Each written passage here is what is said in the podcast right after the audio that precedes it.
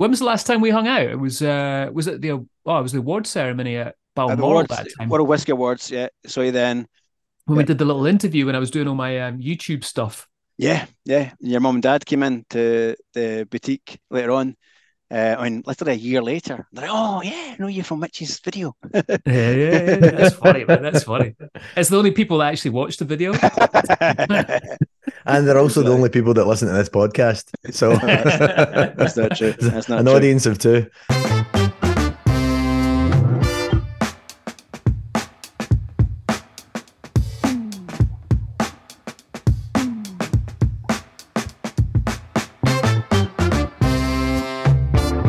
Hello and welcome to a brand new episode of Not Another Whiskey Podcast. I am your host, Nicholas Pollacchi, joined as always by Captain of the ship, the man that some say can speed up the maturation of a cask of whiskey just by intensely staring at it. Mr. Mitch Bouchard. Mitch, how you doing, mate?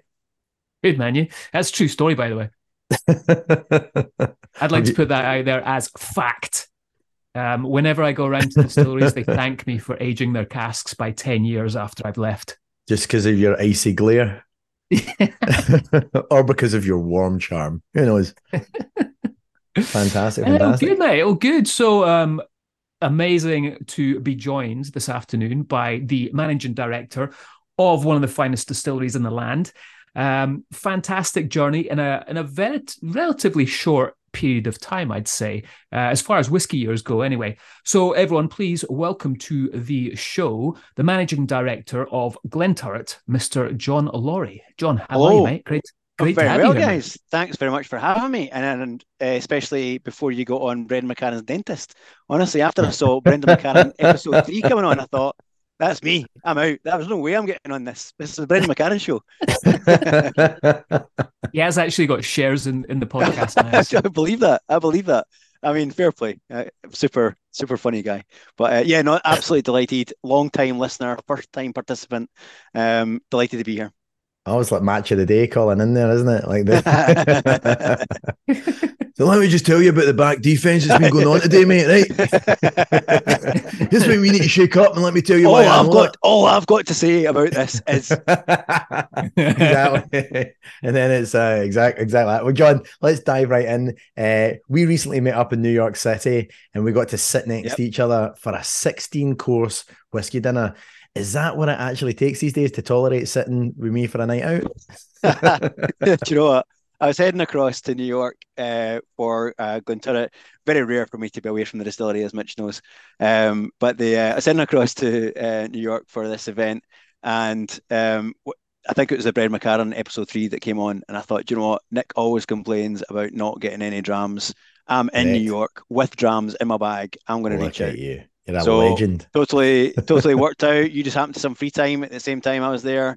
Um, and it was just going to be i was catching up for drams but then i also remembered that the wolf dinner was on. Um, and it's all about um, cancer um, saving uh, or support organization that's run across there. And it's an incredible dinner but yeah 16 whiskies that you go through. Um, so we we killed two birds with one stone. We got to catch up have some drams and we also get to support the wolf foundation And then after that, we still got to go out. Like after 16 whiskeys, we're like, that was a good warm up. Let's go out and Yeah. drink. I think sensibly, the, the the thing was going on to Carnegie Club for whiskies and cigars after that, and I think you sensibly suggested let's maybe just have a uh, an, White altar, pint. an altar party. So uh, Yeah. we took uh, Richard Urquhart and Kirstine from uh, from Gordon MacPhail, and we started our own little party. Yeah, they, they're they're fantastic people. Actually, we, uh, that was a great little uh, foursome that went out for the night. That was Yeah. a, a great Yeah. little group, and They uh, are good company. yeah, Kirsten and, and Richard are really really funny, and like we ended up in a believe it or not, Mitch, we ended ended up in a bar in, in the lower part of Manhattan singing show tunes with all the off Broadway cast members of Forty Second Street. I, lo- I love the way. John John went. Oh, Nicholas had a really like uh, you know down to earth, sensible suggestion, and now it's turned into you guys are singing Broadway. Oh, be yeah. fair- Fuck knows when in the morning. To be fair, I took them to one of my favorite. There's a bar called Mustang Harry's uh, right next to Penn Station, which is usually where I kind of, because it's right next to the station when I'm taking off, if I'm going in and out of the, of the city, I'll just take the train in and out. Um, so I know those guys well. And we went there and had a few drams, and actually they, they carry quite a few whiskies. Like it's it's a, it's an interesting spot. You walk in and it's but you think it's you know like an Irish sports bar kind of thing, but what a whiskey selection they've got. So you know, going there, I had a few Shibuis, and and we ended up having a few uh, few whiskies from from Gordon and MacPhail as well. I think Richard pulled a few of his drams out. Well, exactly. I was uh, I was loving that. So you went away, got some Shibuis. Hey guys, we've got these, try these. So we've got Richard Urquhart, who's the master at one upmanship. One upmanship. so I'm going to go and I'm going to get some Gordon MacPhail and I'm going to bring them back. Oh, really? I'll get this. Like, okay, bring on, guys. I'll just sit here and be the, After 16 whiskies, that's what we needed. More whiskey. I, so I was going to say, so it turned into 36 whiskies by exactly. the end of the night. Exactly. And then end up in, uh, is it Marie's Crisis Cafe, drinking Indeed. bottles of Stella, cash only, singing show tunes. Right, John. Let's let, let's get back into kind of Sorry, what's yeah. been going on here. I think you know when we first met, um, it was just after lockdown. Uh, I luckily enough went to Glenturret and interviewed you for you know that lockdown time. I was doing these kind of crazy whiskey videos, and uh, yeah. that was that was kind of great fun doing that. And I really got to know you a little bit from that. But some people listening might not know your name, know a little bit about Glenturret. Yep. So let's rewind a little bit. Tell everyone about your history, how you got into all this. Okay, so uh, if I start with me personally and then to cover Glenturret, because you're totally right, Glenturret, even in the industry, was quite an unknown name um, at one point recently. Um, so my uh, career trajectory left school, became a fitness instructor, um, got up to uh, large health clubs, um, fell in love with whiskey in my 20s, um, couldn't really transition from health clubs into uh, whiskey at that time. So got my MBA at Edinburgh University. Should have gone into whiskey when I graduated then, did make a couple of conversations. Uh, was enticed to set up my own business uh, in fitness, which I did. So franchises and that. Uh, I exited that, selling out to my business partner. Uh, I then bought two cafes, a restaurant, and a corporate catering company. Uh, I merged them and gave them the same brand name, and then really didn't love catering um, at the at that time. Um, so sold that business to a couple who really did, and that was great to see that business that I put together go on and flourish into uh, people that were really passionate about it. And my wife said two things: one, go and get a real job, and B, um, get a job in a whiskey, which is what you've always wanted to do. So um, I got the job at the Famous Grouse Experience as the general manager of that, which also came with this little side part of that, to be the brand manager of the Glenturret single malt. Because the Glenturret single malt was a part of the blend in the Famous Grouse, a very small part of it, but it was a part nonetheless. But more importantly, it was the only Perthshire distillery that Edrington still owned. And therefore, when they moved to Glasgow, they, um, it was really important that they had that famous grouse identity in Perthshire, where famous uh, where Matthew Gloag was. So about 2002, that all started. Um, a gentleman called Ken Grier, who we all know, um, was decided decided at the time what the famous grouse really needs is a brand home, a spiritual home. And at that time, Famous Grouse was a power brand. You know, it was a significant revenue generator for Edrington. Um, blends were still were still really really strong at that time. The social club scene in Scotland, in particular, you know, really common to have a half lager and a half a best and a and a, and a, wee, a low flyer, a wee uh, Famous Grouse. Um, so um, that made a lot of sense to that team at that time. Covering up a really small malt distillery, and malts were really probably not yet at the start of their massive resurgence, but probably showing signs of that then. Um, that that's what they did. And since 2002 until 2019, the Glenturret distillery was the famous grouse experience. And therefore, as single malts were becoming significantly popular and um, to where they are now, you could be forgiven from inside or outside the industry, consumer or industry uh, part of the industry, to not really know much about the Glenturret single malt distillery, even though it had been making single malt since we now know 1763. The longest is that what, what's your claim to fame? It's the longest, not the oldest distillery, but it's the longest running distillery. Is that correct? So no, it's Scotland's oldest working distillery. It had a gap from the late twenties to the early fifties. Uh, there was whiskey in maturing in the warehouse, but some of the plant had started to be uh, taken out of that, and some of the buildings were used for agricultural storage for that short period of time in the middle. Yep. Um, so what we're basically saying is that we know that that site was making alcohol under the Thuret distillery name in 1763. We know it is longer than that because the rental document we found has said that the the Thuret distillery was allowed to not pay rent because it had been a while since it had made spirit. So we knew it had been producing earlier than that, but we can't find any documentation to support that. So we say since 1763, And there is that gap in the middle, but we're continually working today on the same site, in the same premises, with the same um, the same buildings. Very cool. One of the things we were looking at, obviously, the, the lineup of whiskies that you guys produce is, is incredible, and having that older age stock profile is obviously obviously as well a little bit of a blessing, right? So we've seen some of these older older whiskies that you guys have been putting out, and I'll get to one of them specifically a little bit later. But do you want to talk a little bit about some of the whiskies that you've got in the market, some of the more accessible ones, the ones that you, if you could, if you could tell people this is a whiskey you should go and buy from Glenturret, what would you recommend, and, and so, so that people can go out and get a taste of this amazing whiskey? Yeah, absolutely. So it's super important for us when we re-entered the market. Um, it was never it never disappeared. It was still there was two thousand cases a year under a Glenturret name going in single malt. Each of those products, there was three SKUs uh, at forty-seven pounds each. One was called Sherry Edition, one was called Triplewood, and one was called Peated Edition. And they were very standard non-age statements and very standard-looking bottles. We went on this massive refurbishment, repositioning, rebranding. We brought in Bob Dalgarno, our master whiskey maker, um, across to really uh, take a creative look at our spirit um, quality. One of the things that was really important to us is that the consumer who had been part of the Glenturret prior to acquisition didn't feel that they could we were no longer welcome in our consumer set afterwards.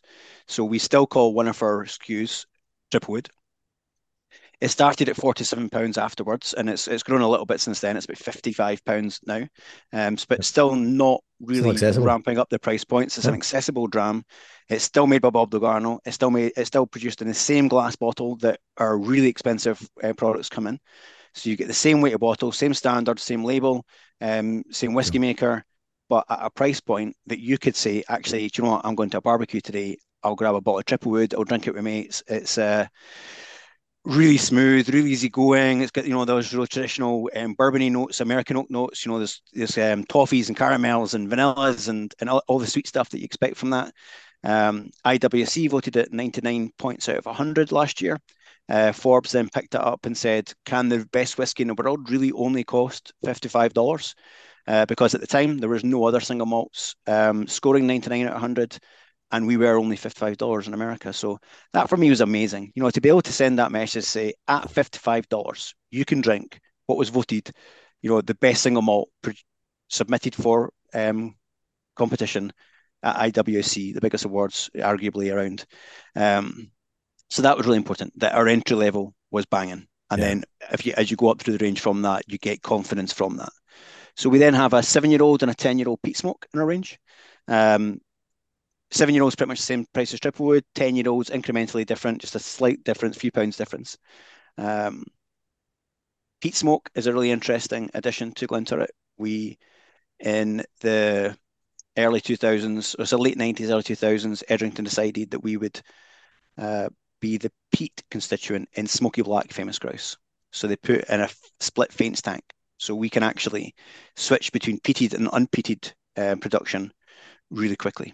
Uh, so when we go from peated run to an unpeated run, we don't have the first batch of our unpeated having a little bit of smoke through it because we've used the faints from the last batch. We can actually keep the smoky faints completely separate until we go into the next peated run. So 25% of the stocks acquisition were smoky uh, when uh, when we were bought over, and we brought in seven and ten. Uh, then we've got 12 year old, all European oak uh, sherry cask, 15 year old, again, European oak sherry cask. They're really Bob Dalgarno's signature styles. Uh, 15 year old this year is banging. Um, then we jump between 15 and 25, which is a really um, important point to, to bring up. 25 year old and then 30 year old we call extremely scarce. So they are there's 210 bottles global in 25 year old, and there are this year 500 bottles in 30 year old global. The gap between 15 and 25 uh, something asked quite often, and that's because as a really small bespoke distillery, we don't have a lot of casks. So we can't down age stock from a bit older and to you know to get that commercially um, interesting 18 year old product or 20 year old product that would really plug the gap there in our ladder. Yeah. And what we're not prepared to do is put something out that we're not proud of. So we'd rather have that big 15 to 25 year old gap than put something in there that A, we're not proud of, or B, puts our stock model under severe pressure. Yeah, that's clever. So for those that don't know, like Bob Dalgarno was obviously master blender at Macallan for many, many years. So those kind of older age, the 12, the 15, that's kind of his sweet spot because he obviously yep. Yep. championed that, not just for the sherry uh, contingency side of Macallan, but also the fine oak, uh, which he would have been a part of kind of creating and rolling out for them. So, like, obviously, I mean, arguably one of the best whiskey makers in the world is now at the front of, of your brand, which is which is incredible. I was just thinking about something that you you were telling your your, your kind of story and your journey into whiskey here, John. You started um, obviously in the gym and fitness world, and you couldn't find a way to create gyms, gym and fitness, and collide with uh, collide with whiskey and just have it all under one roof. You're forgetting about the bit in the middle. I went from fitness to food to alcohol. Ah. So if I keep on that trajectory, it's drugs next. so that's either a downward spiral or an upward spiral, depending on what mood you're in. John, I had to tell you this true story. So that my gym right now is it's in a, a, a headquarters building here in New Jersey, and there's a there's a massive uh, movie theater inside it as well. So every time you go in and out of my gym, it's just the smell of buttered popcorn fills the air, which is the equivalency of trying to have an AA meeting at the back room of a pub. so like always always makes me chuckle. So when you were saying that you were part of the fitness world before you went into whiskey, I was like, ah, that makes sense now. Hundred percent, hundred percent. Yeah, yeah. It's all it's all goes hand in hand. Yeah, it's, it's such an interesting transition, man. I, I remember one of the things that you talked to me about as well when we went to the distillery, and I think this is a fascinating story. Obviously, with your experience at Famous Grouse when you went there, and then transitioning to what is now Glenturret, um, you know, I, I mean, I don't think you will think bad of me for saying this, but when we go back to what the famous grouse was experience was, it was fantastic. But it was very much, you know, I remember the big screen and you were kind of flying over Scotland like you were a grouse. And I always remember seeing a lot of coach parties uh, rock up there. You know, there's a lot of coaches, a lot of tourists coming along.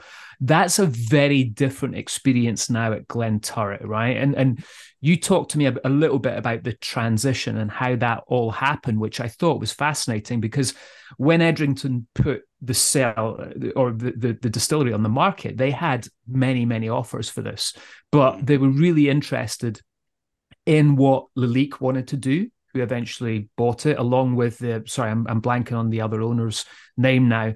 Um, but they, when they presented those plans to you guys, it was something that wasn't just for the brand, it was also this whole experience at the distillery, yeah. right? Which yeah. which they've done amazingly well. I mean, you guys are now the only distillery to have a Michelin star. Um, the yeah. restaurant is absolutely stunning. I've been lucky enough to eat there a few times. Uh, the Probably tour, the for tour free. is absolutely fantastic. All right, Mitch, for free. Do you manage to grift your way into a free meal? No, I, I paid. Actually, someone else paid. someone else paid. So, yeah. Okay, yeah, yeah, yeah. You paid and then billed someone back. Yeah, got it. but but John, I've probably totally butchered that story. Can no, no. can you kind yeah. of um, bring that to life a little bit for everyone? Of course, yeah, absolutely. So, famous grouse experience was massively ahead of its time. Uh, when you think about the Johnnie Walker experience in Prince Street now, you know that uh, footprint really started with Famous Grouse Experience. It had audiovisual, it won a BAFTA for that audiovisual at the time, wow. um, and it it brought in its heyday 250,000 people to a whiskey distillery in Scotland. You know, absolutely incredible for its day.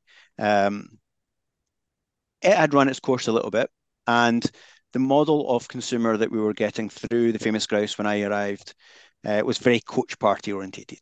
Now, um, coach parties as a business model was declining on its own anyway. You know, the, the concept of putting a lot of people onto a bus together and then busting them around Scotland with different interests and different uh, uh, different beliefs was going to become difficult. And then COVID really put made that difficult because the age profile of the people that were going on these big boat coach trips was obviously primed for that. Um, so what happened is these coaches arrive at Glenturret because that's where they were stopping. Everyone got off, and then off the 50 people that got off that coach, five or six would go on tour. Um, the rest of them weren't actually interested in whiskey. They're, that's just where the bus stopped, and therefore that's where they got off. They would go and sit up in the cafe and have a 40 Tina scone between two of them, um, or not buy anything at all and just sit and read the paper. Uh, and then the bus would be ready to go again. They'd all leave site and go off. So those visitor numbers looked incredible. But what was actually achieving? You know, were people actually becoming interested in whiskey, activated in the in the brand? You know, really, not really. Um, when the acquisition happened, right, Lalique Group and Hansjörg Wyss is the, the two 50-50 owners of Glenturret now. uh, they had their eyes set on something different, something that Scotland didn't currently have, but was really quite prevalent in the wine industry. So if you go through Napa Valley, you can't stop at a vineyard without them having a great restaurant that celebrates the terroir. They welcome you in, they open some bottles up, you feel really welcome, you have that warm, positive experience, and you probably lock onto that brand as you as you leave thereafter. So they wanted to re- replicate that in Scotland, and therefore the Michelin star restaurant, Glenturret Lalique restaurant, um, got its star in seven months. Um, took a lot of energy, time, and, and investment to make that happen, but we're incredibly, incredibly proud of it. We will do about 50,000 visits this year. So much less people visiting the distillery. But every single person that visits a distillery either goes on tour through our distillery or go to the restaurant where we celebrate the terroir of our area and discuss that. We never serve whiskey with our meal. We never have a paired uh, this whiskey with this food course. I believe strongly that whiskey has its place. And if we try to shoehorn whiskey into a place that it doesn't belong, then we're we're just missing the trick. Actually, what's nothing better in the restaurant than going there, having a great meal with great friends, enjoying a really nice bottle of wine, and then at the end of the meal, sitting in the bar and thinking, you know what, I'm in an old distillery in the Highlands of Scotland. When else am I going to try my first whiskey? But now, I'll, let me give that. And if you still don't like whiskey after that, I mean, I don't believe that's true, but if you didn't, then when you're next to New York buying Uncle Joe's birthday present and you're, you know, you're in, you're in a store, you're like, oh, there's that place we had that great meal. You know, it tells, it builds the story about the brand. So we do a lot more for Crieff now with the 50,000 people than we ever did with the 250,000 people. Because these 50,000 will get a local B&B. Um, they'll stay overnight, they'll eat in the restaurant, they'll then go for coffee in the morning, they'll uh, visit the co-op on their way home. You know, everything in the town is better because of the new model. That's brilliant. And I think so that- what's what's fascinating as well, you know, and you touched on it there. You said you never pair whiskey with uh, the dinners, and what blew me away when I went in, and this is very much a testament to to Colin Hart, who manages the place, who I know you work very closely with, and all the team there, which are absolutely fantastic. But the bar is actually a proper whiskey bar. You guys stock other brands. It's just not just Glenturret behind there. And you know, like you said already, you have a, an amazing selection of wines. I've been down to your wine cellar, uh, and it's incredible. So you guys are really offering the whole package. Um, your chef, uh, unbelievable chef as well. And I, know you guys, you know, right at the start, I, I came along and chatted with the staff before you guys opened, and the preparations you guys put in place for opening this restaurant were unbelievable. And and you know, a, a testament to you guys and the team there on getting your Michelin star in seven months. That's just insane. I, I imagine there's a little bit of jealousy from maybe other distilleries around about just now. Yeah, yeah. I think uh, thanks for um, calling it Colin there. Um, I just want to spend a couple of seconds on him.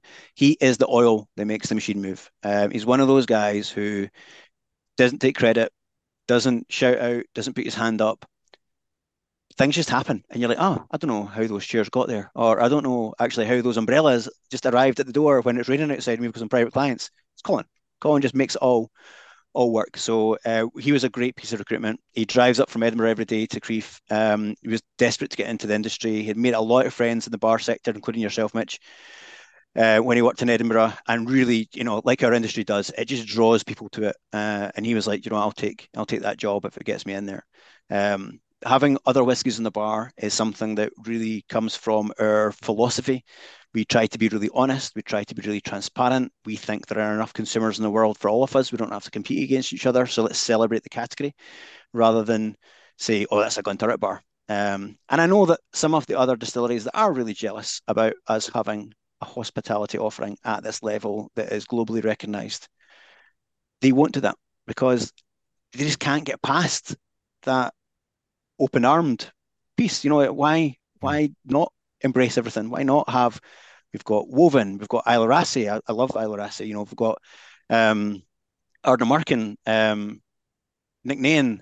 We've got really old bottles from Balvenie. We've got bottles of Macallan that we've bought from the auctions, and just to have a really eclectic collection. Because at the start, I thought if we're going to have uh, other whiskies on our bar, then what brings them all together?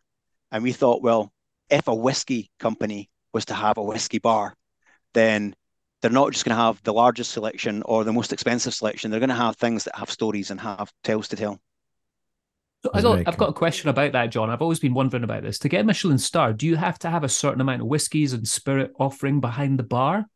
So you know the way I'm thinking is you just what you just said is other distilleries don't want to put up competitor brands there, right? So that might limit their ability to to go to put themselves in the same position as you guys. Sadly, not. Uh, Michelin don't recognise spirits at all, uh, yeah. as far as I'm concerned. The first thing um, they really look at is wine you know, wine is an incredibly important part of that um, that assessment.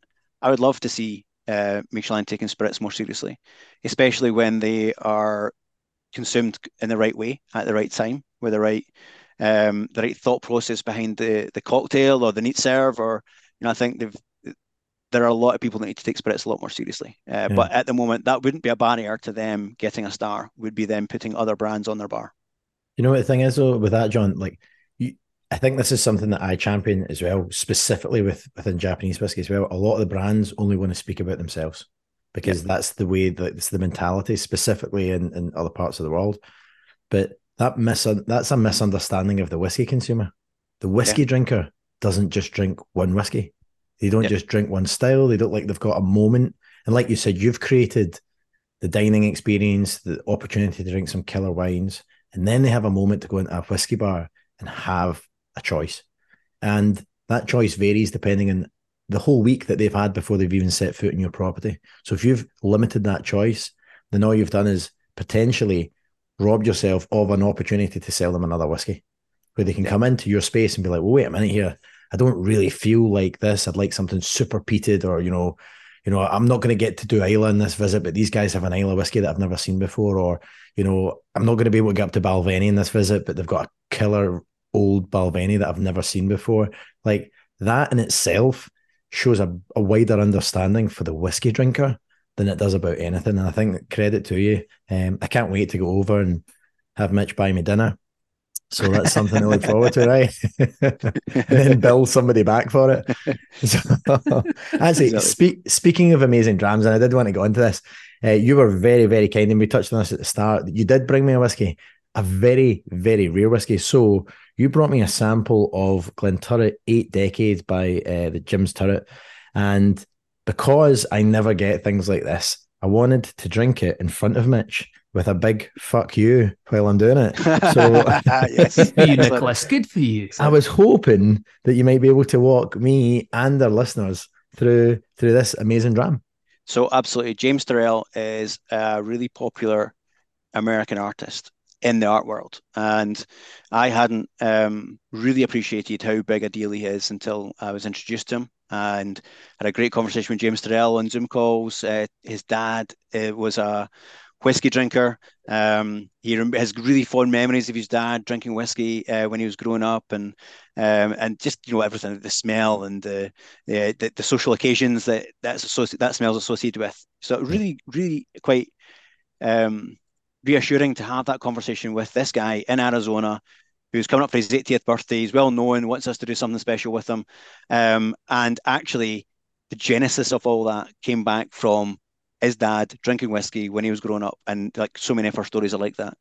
Uh, so anyway, James, uh, his art is space and light. So he created a decanter that really refracts light and uses really, really hard colors to, to achieve in crystal. Uh, Lalique created this really special decanter. Um, to celebrate his eight, uh, 80th birthday, we took eight different casks, each cask representing a decade in his life. So AYS of this is about 30 years old, but it's from eight different casks, each represent a decade in his life. Um, the uh, Bob spent some time with James, got to know that.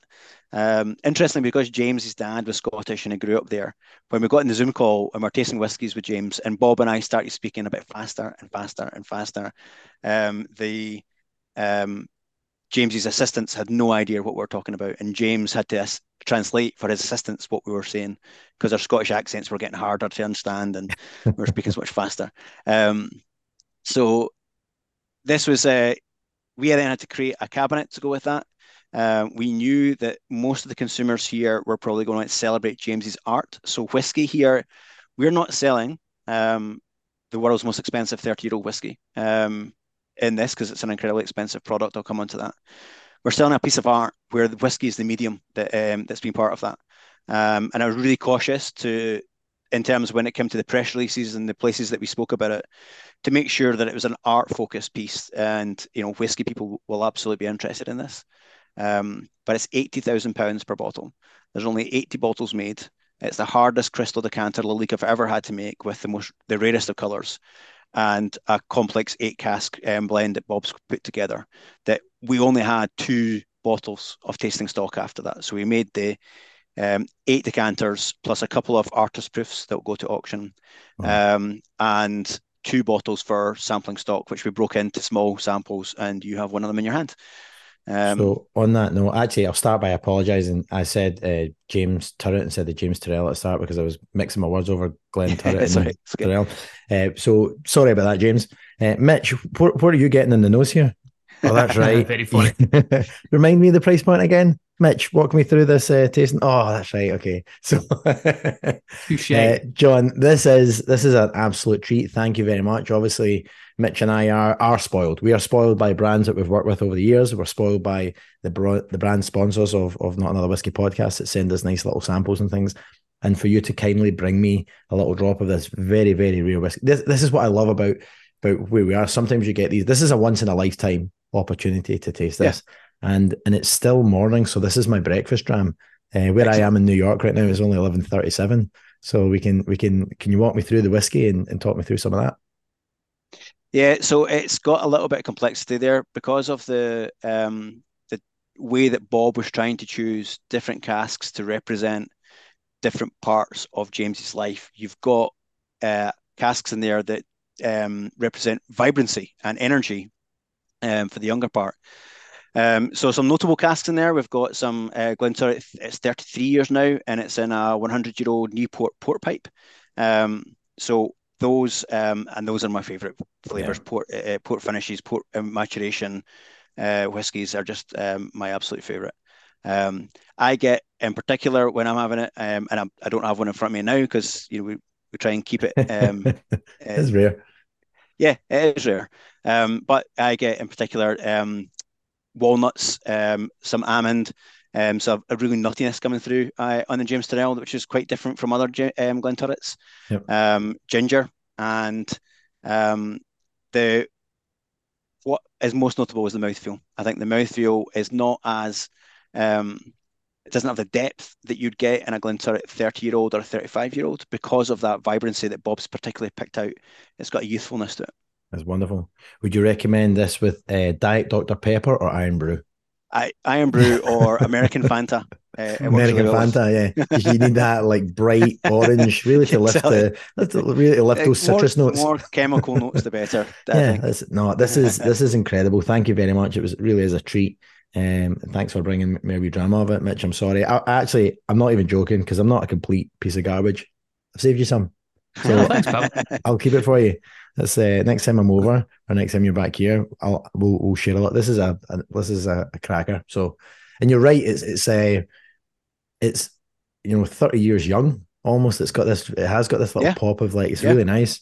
Like you get those fudgy notes, definitely with that kind of marzipan almond paste uh, notes there, the walnut and, and kind of the baking spices with the kind of fudgy notes as well. It's really really clever. Really, it's a really um, like a journalistic whiskey. Like it's it's not it's not one dimensional. There's a lot going on, and it's it's all beautifully balanced. Good job. I mean, it's James Bob Dalgarno, so yeah, yeah, it. exactly, exactly. He knows what he's doing. Uh, yeah. James Turrell as well bought in a crater in Arizona, and he is developing that into his life legacy piece. He will uh, leave that for the world once he's gone, um, and it's all about how uh, light interplays with everything around about that uh, that crater. Oh. it's called Rod- Roden Crater, and mm. it's supported by Roden Crater Foundation, a charitable foundation um, in America. And we are donating the artist proof bottle, completely filled, uh, along with the original sketches that James did, hand signed by him. Uh, we are donating them in. Uh, they're going to get auctioned in New York on the 9th of December, I believe. And all the proceeds, 100% of the primer price, will go to Roden Crater Foundation. Mitch and I are leaving our careers. That's the crater that we're leaving for the world, right, Mitch? Your body of work. I leave my body of work right. on to another Whiskey podcast. My body of work. and also with you. Here's something, John, that I wanted to touch a little bit. It's a bit of a hot topic. uh, which is whiskey cask investment. We've spoken about it the, on the podcast quite a few times. It's relatively unregulated uh, world, which has almost become a little bit of a Ponzi scheme uh, today with some bad actors. But you and I had this chat specifically about Whiskey Cask Association, and we get chatting about this in New York. So these guys kind of pitched you to be coming on board to help support their plans, but they actually pitched you with the fact that you, and I, I would like you to tell the story if it's okay with you. Uh, and we can cut this out if it's not okay with you. But um, the SWA, they basically said that the SWA were supporting their plans. And this was one of the reasons that yourself, and we can only assume a few others, signed up to support the process of Whiskey Cask Association's formation. Uh, I'd love you to walk us through a little bit about it. Uh, and, you know, a few others were certainly used, I guess, I think, in this process for, for Whiskey Cask Association. Like, what, what was that journey like for you? How did they come to you and, and what was the kind of outcome of it all? So, for sure, I think um, there is a massive need in our industry. I think we are all unified that some regulation and some governance needs to come in to cask whisky sale and resale. That being said, Glenturret actually we had a we had a conversation once uh, about potentially doing a new make spirit that we would use um, to support independent bottlers. Um, I think the independent bottling uh, part of our industry needs supported. You know, distillers need to start breaking off some casks and some liquid that they can give to independent bottlers to keep that part of the business alive because yeah. we were ultimately built on that. You know, independent bottlers provide brilliant whiskey at affordable prices that consumers start enjoying, and then they ultimately gravitate towards the core brand. They're like, oh, I like that at thirty pounds, thirty-five pounds, forty pounds. I'm actually much more comfortable going and spending fifty-five pounds on going to Triplewood because I've had a chance to try it with North Star, Gordon MacPhail, Douglas Laing, etc., etc. So I feel really strongly about that. Try to try to make that happen. Um, however, the however the name that we were going to use for that got out 24 hours later, we had 20 people selling that new make spirit on WhatsApp and um, into their client base. Wait, so you hadn't um, even launched it? We hadn't even filled a cask. We hadn't even we hadn't even completed the conversations on it, but that name got out, and we, I saw the WhatsApp messages saying, "I've got this. Just send me the money, and we will send you the deals. Well, you know, we've got it in the warehouse ready to go. We hadn't even filled it, and people were selling it, and it really hit me hard. Yeah. Um, at where we are now in the industry with uh, with these bad actors that, yep. that, have come in. And Scotch whisky is so unused to that because we are collaborative and it's kind of been built on integrity and built on everyone knows everybody, so you can't actually do the wrong thing because you know you get found out. So just don't just don't be a dick. Um, but it's now it's now we're in a different phase and we need that. So that happened. Uh, being approached by um, CWA, really raw. That yes, absolutely, I'd happily to be an advisor to um, to the CWA about a distiller's or a brand perspective, you know, how we can perhaps potentially find ways to support the um, protect the consumer. Um, and then all this is kind of kicked off, and the SWA that was you know mentioned, I spoke to the SWA, and they are not as involved as potentially I was uh, led to believe. And also, I've seen my picture up promoting the Cask Whisky Association on their social channels, and I've seen Hans Offringa's and uh, a few other big names in the industry. They're all on the advisory board, but I've not seen any of the pictures of the people on the executive board. Um, they've still kept in the background. Now, on your interview, which I thought was excellent, I really enjoyed listening to that, and I thought you boys did a great job of treading that line really, really well to get the right answers out um, in a really fair and balanced way. And I think hats off to the CWA what they've done is created a lot of noise around about a situation that the real people who need to take this seriously weren't doing. So what needs to happen now is SWA needs to change its regulations to include casks in its remit and start offering some protection, some advice, and some um, some regulation around about this part of the industry. Uh, but as uh, for the CWA, until they fulfil the obligation they gave to both of you on this interview, which was to hold um, elections and change that executive panel. Um, I don't think they are the right people for the job. So, where does this leave you then, John? Are you going to continue with them, or are you, are you kind of out, or where, um, yeah, yeah. I'm sadly not able to um, to continue with CWA. I um, I've seen my picture being used and my quotes being used, but not seen any of the pictures or quotes from the people who said it have been used. Yeah.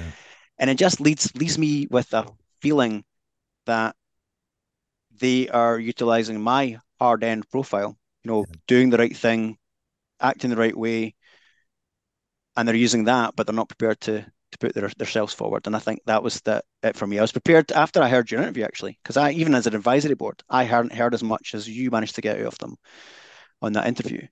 Um, so yeah, for me, I, I'll um, I've taken advice and I'm just going to quietly remove myself, although I'm doing a podcast and really well, talking about it, but I'm going to remove myself from it. Um, I really think they've done an amazing job at creating a noise around about an issue that I think the industry needs to take a lot more seriously, a lot more quickly than it is doing at the moment. Yeah, yeah, 100%. but uh, we, we we fundamentally wholeheartedly agree with you that this needs to be an SWA uh, thing. Like you know, this is they are the independent body in whiskey and it's it would be really easy for them to take a, a stronger look at this with the advertising association in the UK and say, here's the standard. And if you want to do it, it comes through us because they are the standard. It's a lot of work, but maybe that's something that the bigger brands would help contribute towards creating uh, you know something some type of regulation and the people that are needed to support it you know to me it creates jobs if the right people at the SWA are looking after this and I think that's something to bear in mind as well to be honest as well it doesn't just at the SWA's door. The brands need to take this more seriously. You know, 100%. we we are the ones that are holding those casks, and yet don't always know who owns them. I mean, that's just not good enough. And there are other financial instruments whereby there are really robust procedures and policies in place which protect that transfer of ownership and make sure that that is really crystal clear. So other industries have managed to do it we just need to take uh, lessons from them. The brands need to take a lot, set up and take a lot more care over it. It's our brand. You know, if if Joe Bloggs in um, Southeast Asia gets a hold of a, the, Glenturret cask that was sold years ago and has no contract attached to it, even if it does have a contract attached to it, they could stick that in any shape of bottle, any color of bottle, with any kind of label, with toes of the cat all over the bottle, um, and sell it at a price point that really just doesn't look great and put the Glenturret on it. It's, that's our brand they're playing with. Yeah. No, how can we not be taking that as seriously as, as we need to be taking it? You wouldn't get away with that if it was Porsche. You wouldn't get away with that if it was Rolex. You know, we need to uh, we need to be taking that seriously because we're not talking about fakes and forgeries here. We're talking about actual genuine product. Hopefully, yeah, it has think... been made yet. it's a great subject, right? And I think we could talk about this for this is a whole other episode. I'm thinking yep, we sorry. get you back on again, John. Maybe someone from the SWA and maybe shout. someone who is a cask broker as well. And we have a look at this from all the different angles. Sure. Uh, and then you can, you know, say you've been on the show twice and getting up there with catching uh, up, with catching Brendan. up with Brendan, catching up. as long as you don't get him on in between times. yeah, exactly, mate, exactly. But it's been a pleasure having you on the show, man, and great Absolutely. to catch up with you again. It's been way too long since we've seen each other, so I need to pop down to Glenturret uh, yes, and hang do. out. Please do, mate. Have another wee dinner down there. Yeah, knew, knew, yep, the, knew the ask was coming. I knew something was going. to We're coming into awards season as well. I'm sure we'll bump each, into each other at some of the awards or whatever. Yeah, guaranteed. Guaranteed. Absolutely. So, John, tell people out there where can they kind of follow you online? Is it you know is it you on Instagram? Are you on uh, where, where, can people kind of track you and track the Glen Glenturret? Yeah, Glenturret is on at the Glenturret uh, Glenturret Whiskey on Instagram. Uh, I'm Glenturret uh, John on Instagram and uh, theglenturret.com uh, on the website. John, thanks very much for coming on the show. This has been a blast. It's uh, yeah, it's great to meet you, and um, I'm hoping we can share some drams together again in the future. Thanks, guys. Really appreciate your time. Um, delighted to be here and uh, take care. Cheers, mate.